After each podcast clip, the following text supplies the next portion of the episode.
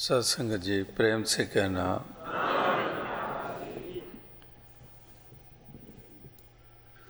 सत्संगत बहुत खुशी हो रही है। एम्स्टरडम, हॉलैंड में आकर आप सभी के दर्शन करने का जो मौका मिला है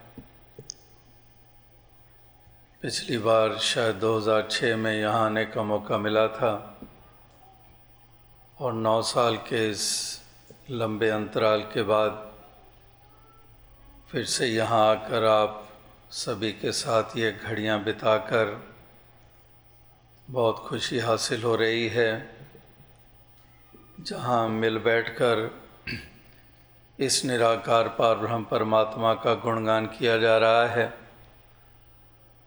और ऐसे प्रेरणादायक वचन हमें श्रवण करने को मिल रहे हैं, जो हमारा ध्यान इसी मालिक खालिक के साथ जोड़ने के रूप में सहायक सिद्ध हो रहा है। क्योंकि सत्संग में ही हमें इस पहलू की तरफ़ और ज़्यादा इसका ध्यान दिलाया जाता है। कि इस संसार में रहते हुए, इस संसार से कहीं अधिक महत्वपूर्ण ये मालिक खालिक, ये निराकार परमात्मा है। कहीं अहमियत इस आत्मा, इस जिसम से ऊपर आत्मा की है। इसलिए इस जिसम में आकर अपनी आत्मा का कल्याण करने के लिए इसी परमात्मा से नाता जोड़ना हर पीरों पैगंबरों ने, हर वलियों ने, हर संत गुरु गुरुओं ने, हर युग में, हर दौर में यही एक इंसान को प्रेरणा दी है। इसी और ही इंसान को कदम बढ़ाने के लिए उत्साहित किया है, क्योंकि जानते हैं कि जब तक ये इंसान इस शरीर में आकर इस मालिक खालिक को अहमियत नहीं देगा, इस सत्य को अहमियत नहीं देगा तो फिर इंसान का रुतबा जानवर और पशुओं से बेहतर ना हो पाएगा। इसीलिए कहा है कि निद्रा, भोजन, भोग, पै, ए पशु पुरख समान, ज्ञान अधिक एक नर में ज्ञान बिना पशु जान, कि फिर कोई फ़र्क नहीं रह जाता है। अगर ये ज्ञान उजाला जीवन में नहीं आता है, जब तक आत्मा को अपने मूल का बोध नहीं होता है, तब तक इंसान का इस शरीर में आना भी निरर्थक हो जाता है। क्योंकि अन्य योनियों में भी तो ये काम हो ही रहे थे। निद्रा भी हो रही थी, भोजन भी हो रहा था। जितने भी आप जानवर, पशु, पंछी देख रहे हैं, कीड़े, मकोड़े देख रहे हैं, क्या वो भोजन नहीं करते हैं? क्या वो सोते नहीं हैं? क्या उनके घर औलाद नहीं होती है? तमाम भोग जो वो कर रहे हैं, इंसान भी करता है। तो महापुरुषों ने यही चाहा कि इंसान इससे बेहतर होना है। और इसलिए कह रहे हैं कि निद्रा, भोजन, भोग, पै ये पशु और पुरख दोनों में समानता है। तो फ़र्क कहाँ पर आएगा? ज्ञान अधिक एक नर में। ज्ञान बिना पशु जान। तो वो ज्ञान उजाला, जिसके बारे में पहले भी कहा गया है कि ज्ञान अंजन गुरु दिया, ज्ञान अंधेर विनाश, हर कृपा ते संत भेटिया, नानक मन प्रकाश तो ज्ञान अंजन, वो ज्ञान की निगाह, वो एक उजाला, एक वो रोशनी, जो अज्ञानता रूपी अंधकार को मिटा देती है। तिमिर गयो रवि देखते तिमिर अंधकार का मिटना हो जाता है। सूर्य के उदय होने से, रवि के उदय होने से अंधकार का मिटना संभव हो जाता है। अगर सूर्य उदय ना हो, फिर तो अंधकार ही अंधकार है। वो कभी मिटेगा नहीं। वो ना रटन से मिटेगा। चाहे जो मर्ज़ी प्रयास कर लें। अंधकार का मिटना उजाले के द्वारा ही संभव है। तो इसीलिए महापुरुष कह रहे हैं कि और जितने मर्ज़ी इंसान तू प्रयास कर ले, जब तक ये सत्य रूपी ज्ञान की जोत नहीं जगती है, जब तक ये ज्ञान उजाला तेरे हिस्से में नहीं आता है, तब तक इस अंधकार में विचरण करता रहेगा और अंधकार भ्रमों को पैदा करता है और भ्रम जो हैं वो हमें बंधनों में डालते हैं। ये क्रिया है। एक चेन है कि अंधकार कारण बना भ्रमों का और भ्रम कारण बन गया बंधन का। और इधर बंधनों से छुटकारा पाने की बात हो रही है, भ्रमों से ऊपर उठने की बात हो रही है, इस उजाले की बात हो रही है। तो अगर बंधनों से निजात पाना है तो इंसान, इस आत्मा को कल्याण इसका करना है। तो फिर ये बोध हासिल करना ज़रूरी है। इसीलिए महापुरुषों की प्रेरणा वो इसी और ही अग्रसर कर रही है कि जानो, बिनु जाने होए नहीं प्रतीति और बिनु प्रतीत न होए प्रीति, प्रीत बिना नहीं भक्ति दिड़ाए, जिमें खगे चल के चिकनाए। जैसे पहले भी महापुरुषों ने कहा है कि नीर ब्योले, माखन टोले, अकल कहाँ है खोई? कि पानी को मथ के माखन की आस करता है इंसान। पानी को सारी उम्र मथता रहे। माखन नहीं प्राप्त होने वाला है तो घी तो कब होगा प्राप्त? तो यहाँ पर महापुरुषों ने यही कहा है कि इंसान तू जान के किस विधि से ये तेरे जीवन में ये अमृत आ सकता है। तेरी आत्मा का कल्याण हो सकता है। वो विधि तो जान ले, और वो विधि कोई ये नहीं कि नई है, युगों युगों से चलती आ रही है। वही बात के ज्ञान अंजन गुरु दिया। ये विधि लगातार चलती आ रही है, इसमें कोई बदलाव नहीं है। आज भी इंसान को यही एहसास कराया जा रहा है कि इसी विधि को अपना लेता है। अगर ब्रह्म ज्ञानियों का संग मिल जाता है तो फिर ब्रह्म ज्ञानी उसी ज्ञान की दात को प्रदान करके तुम्हारी भी आत्मा की भटकन समाप्त कर देते हैं। ये जो आवागमन के बंधन में पड़ी हुई आत्मा है, इसको निजात मिल जाती है, जिसको सेल्वेशन कहा जाता है, जिसको मोक्ष कहा जाता है, जिसको मुक्ति कहा जाता है। ये तो बोध के द्वारा ही संभव है। इसीलिए महापुरुषों ने कहा कि तो इंसान तो अनेकों विधियाँ, अनेकों क्रियाएँ करता है बेशक, और उसको भक्ति का नाम भी देता है। लेकिन जैसे वो साधारण शब्दों में गीत बोले जाते हैं कि जन्म लिया इंसान का, पता नहीं भगवान का, वाह रे वाह तेरी बंदगी। कि जन्म इंसान का लिया और जिसकी बंदगी भक्ति कर रहा है उसी का ही पता नहीं है। तो कह रहे हैं कि वाह रे तेरे बंदगी, कि कमाल की बंदगी है, कि सामने है ही नहीं। जैसे एक बच्चा पैदा होता है, तभी कोई माँ बनती है, तभी कोई पिता बनता है। एक बच्चा अगर पैदा नहीं हुआ तो उस औरत को एक बार नहीं, दस बार, हज़ारों बार कह दिया जाए कि तू बच्चे से प्यार कर, तू बच्चे का ख्याल कर। क्या उसके मन में वो मोह पैदा हो सकता है? जो उसकी ममता और मोह तब पैदा होता जब असल में बच्चा पैदा हो जाता है। चाहे लाख लेक्चर्स दे लें उसको कि एक मोह होता है, एक ममता होती है, जितना मर्ज़ी कहते चले जाएँ।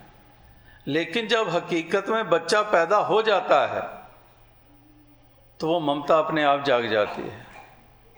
फिर तो ज़रा सी भी कुछ उस बच्चे को, ज़रा सा भी महसूस हो माँ को कि तकलीफ़ में है तो उसकी क्या हालत होती है। यानी कि वो बच्चे का पैदा होना उसको माँ भी बना देता है और वो मोह ममता को भी जन्म दे देता है। केवल एक बच्चे ने जन्म नहीं लिया इसी तरह से जब तक इस परमात्मा ईश्वर निराकार से नाता इस आत्मा का जुड़ता नहीं है, जब तक इसको बोध प्राप्त होता नहीं है, तब तक केवल ख्याली बातें रह जाती हैं, केवल अनुमान रह जाते हैं। परमात्मा के प्रति अनुमान ही तो हैं। शायद वो ऊपर बैठा हुआ है, शायद वो जंगलों में है, शायद उसका ये रूप है, शायद शायद ही चल रहा है। और शायद अनुमान हुआ करते हैं। केवल एजम्पन्स तो क्या धर्म ग्रंथ वेद, शास्त्र, गुरु, पीर, पैगंबरों ने जो लिखा, वो एजम्पन्स के ऊपर बेस था? एजम्पन्स के ऊपर बेस नहीं था। केवल ख्याली पुलाव नहीं बनाए थे उन्होंने। जो हकीकत है, जो सच्चाई है, उसका बयान उन्होंने किया है। जो अगर कोई प्राप्त हो ही नहीं सकता तो लिखने की क्या ज़रूरत थी कि इसी से कल्याण होगा? क्या उनको पता नहीं था कि ये संभव नहीं है?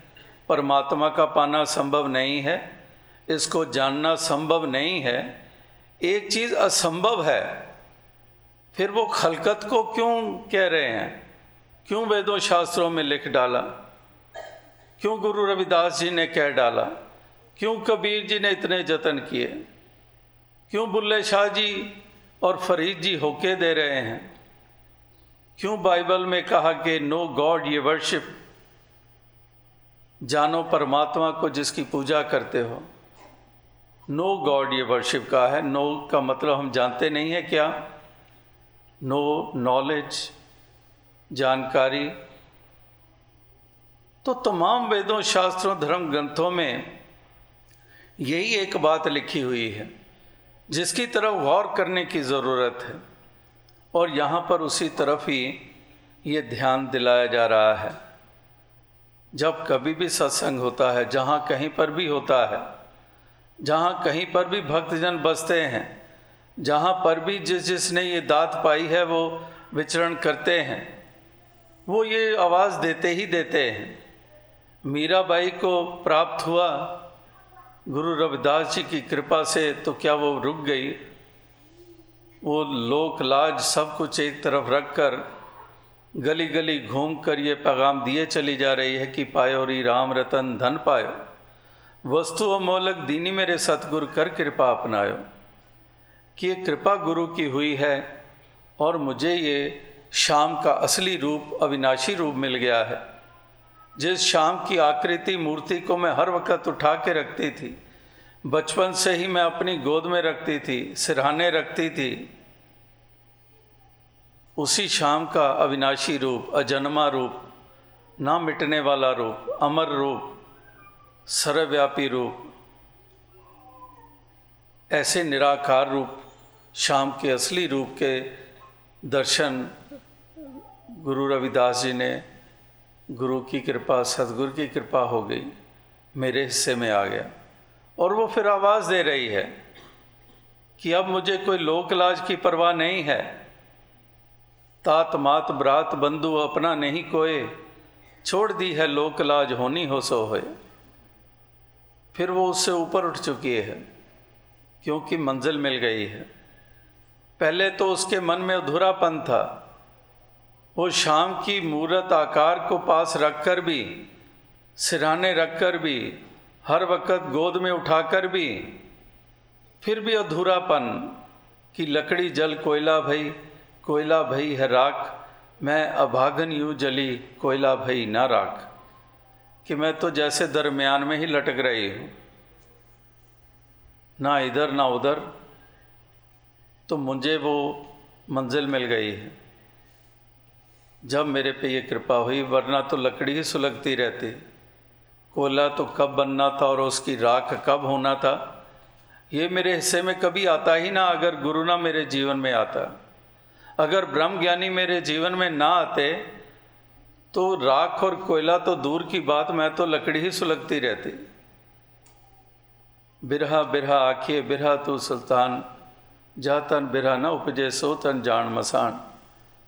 कि वो फिर वो बिरा ही रहती, उसकी कभी पूर्ति ना होती, वो मिलन ना होता। चकवी, जो निस बिछड़े आए मिले पर बात, जो नर बिछड़े राम से ना दिन मिले ना रात। तो इसलिए इंसान, ये जन्म तुझे सुहिला मिला है। इस जन्म को पाकर तो इस मालिक खालिक की पहचान कर ले। ये जो अंग संग बसता है, ये जो ज़मीन जमा के बिखे समझते कि जो जिसके गुणों के रूप में बयान की गई है, जिसकी उपस्थिति के बारे में, इसकी सर्वव्यापता के बारे में ज़िक्र किया जा रहा है, इसको इसके रूप में, हे इंसान, हे मानव, तू जान ले और अपने संसार में आए हुए को सफल कर ले। इस परम लाजिम कार्य को कर ले।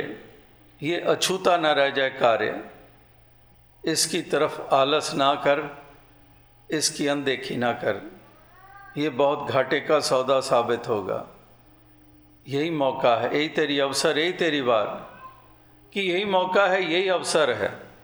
पौड़ी छिटकी हाथ ना आए, मन मुकैला जन्म गवाए। कि एक बार हाथ से मौका छिन गया, फिर बात बनने वाली नहीं है। क्या वर्षा जब कृषि सुखाने, समय चूके पुनि क्या पछताने? कि अगर कृषि सूख गई, अगर फ़सल सूख गई खेत में तो कहते हैं कि वो सूख गई और उसके बाद बरसात हो गई तो कहते हैं क्या बनेगा? कुछ नहीं। फ़सल तो नष्ट हो गई, एक भी दाना घर में ना आया। परिवार का क्या पालन पोषण होगा? क्या जायदाद बनेगी? वो तो उजड़ गई ज़मीन।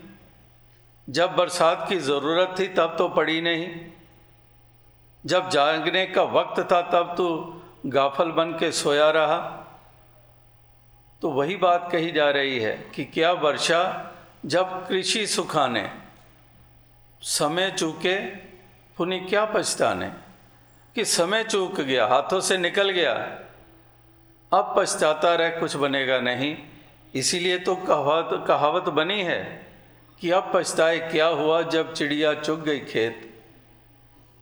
कि अब पछताने से क्या होगा? अब कुछ बनने वाला नहीं है। इसलिए समय चूकना नहीं है, अवसर चूकना नहीं है। ये मौका हाथों से जाने नहीं देना है। तो इसलिए महापुरुष प्रेरणा देते हैं, इसीलिए संदेश देते हैं, इसीलिए पैगाम देते हैं, जन जनतों को देते हैं, क्योंकि आत्मा का सवाल है, आत्मा के कल्याण का सवाल है। फिर आत्मा कोई भी हो, किसी जिसम में हो, अमेरिकन हो, कैनेडियन हो, जैपनीज़ हो, चाइनीज़ हो, अरबिक हो, पंजाबी हो, सिंधी हो, गुजराती हो, मराठी हो, असमिया, बांग्ला, उड़िया हो, ब्राह्मण हो, क्षत्रिय हो, वैश्य हो, शूद्र हो, कोई भी हो, जिसको हम जातियों में भी बांट कर देखते हैं, संस्कृतियों में भी बांट कर देखते हैं पगड़ी और टोपी के रूप में भी देखते हैं। काले और गोरे रंग की चमड़ियों में भी हम आंकते हैं। हर किसी की आत्मा है। एक नूर ते सब जग उपजा, कौन भले को मंदे। एक ही नूर आत्मा के रूप में बसता है। तो इसलिए आत्मा का जब कल्याण की सवाल हो रही है तो इसमें पंजाबी क्या और सिंधी क्या, पढ़ा हुआ क्या, अनपढ़ा क्या, निर्धन क्या और धनवान क्या राजा क्या, प्रजा का अंग क्या? कोई छूट नहीं है। इसलिए आत्मा के उद्धार की बात हो रही है।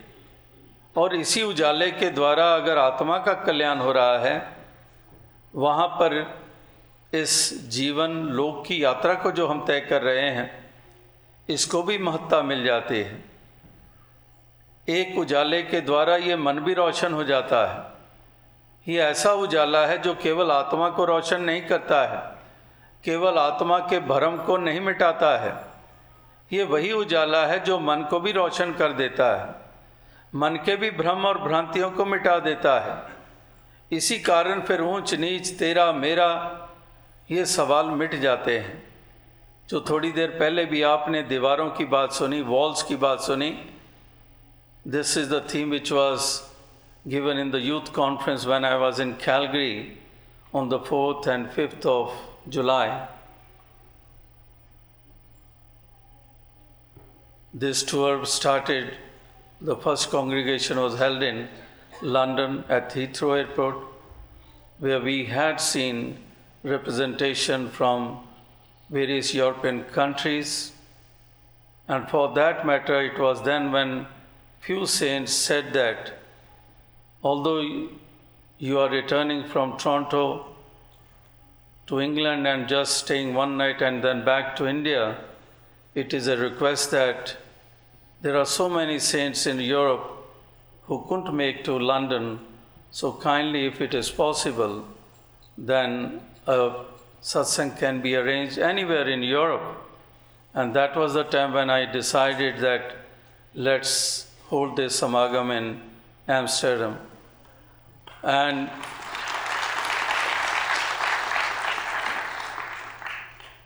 although the decision was taken midway when we were in America, and then the informations were given, the aspect which I was mentioning was about the walls.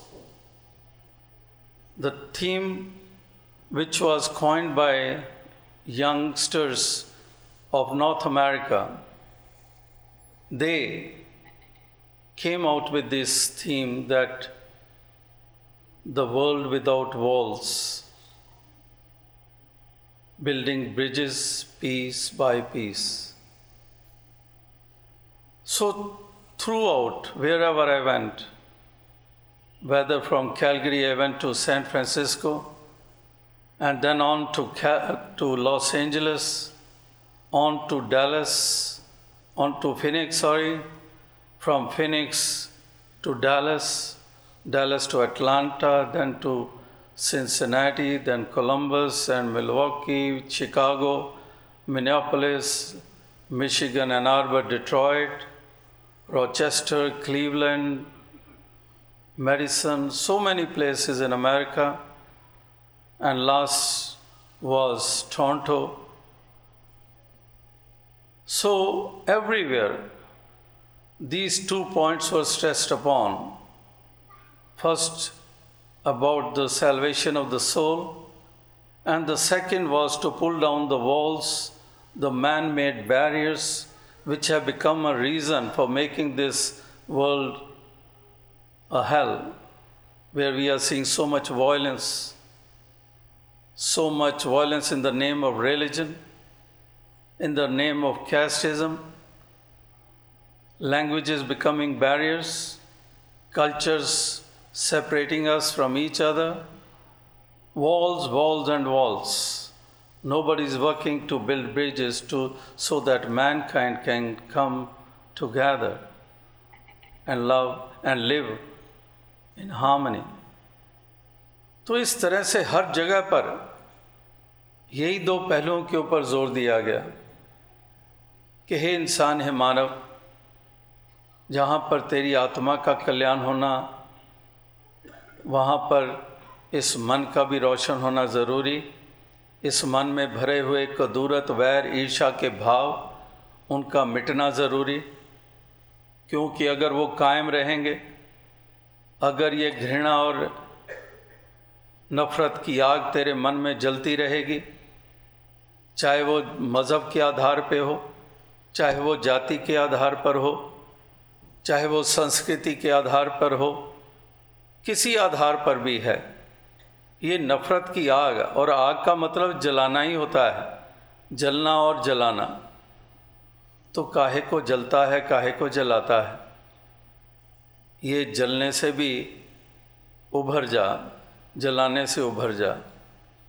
और शीतलता, प्यार मिलवर्तन कंपैशन दया, करुणा, इस मन की अवस्था से युक्त होकर इस संसार की यात्रा को तय कर। तभी वास्तविकता में तेरा जीवन भी स्वर्ग में ही बनेगा।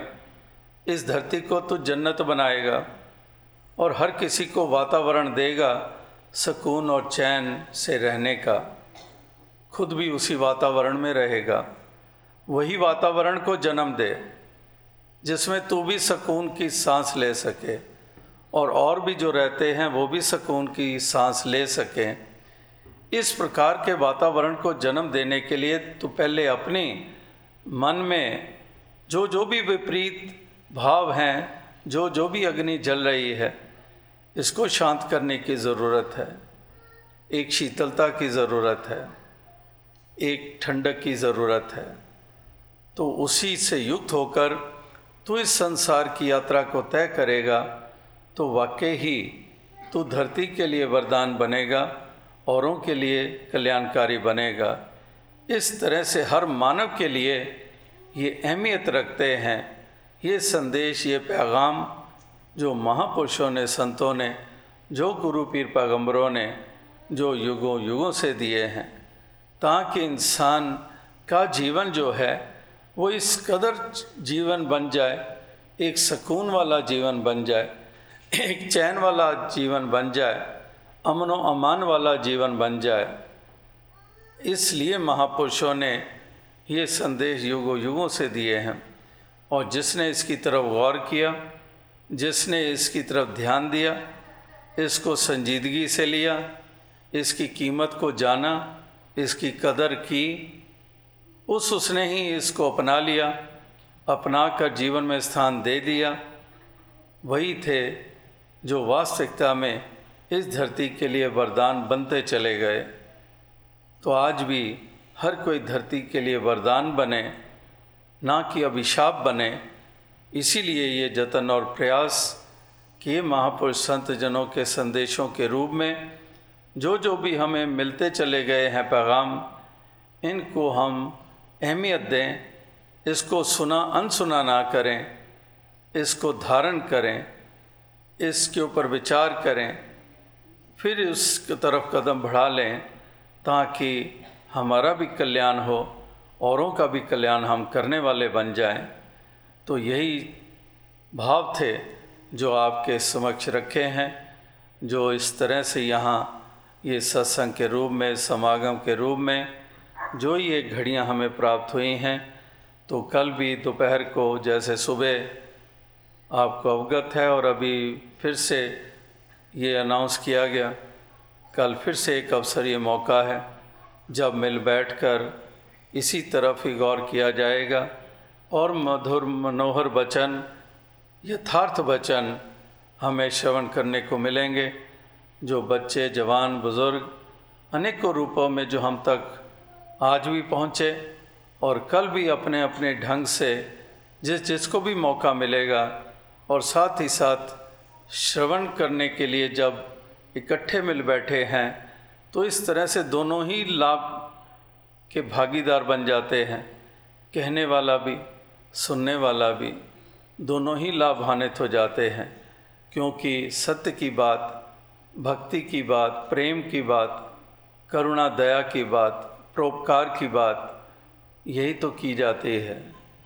इसीलिए सत्संग कहा जाता है। तो ऐसी घड़ियाँ, ऐसे पल मुबारक हमेशा से माने गए हैं। तो हर घड़ी हमारी मुबारक बने, हर पल हमारा मुबारक बने। इसीलिए इसी से नाता जोड़कर इस जीवन के सफ़र को तय करते चले जाएँ। सात संगत जी धन्य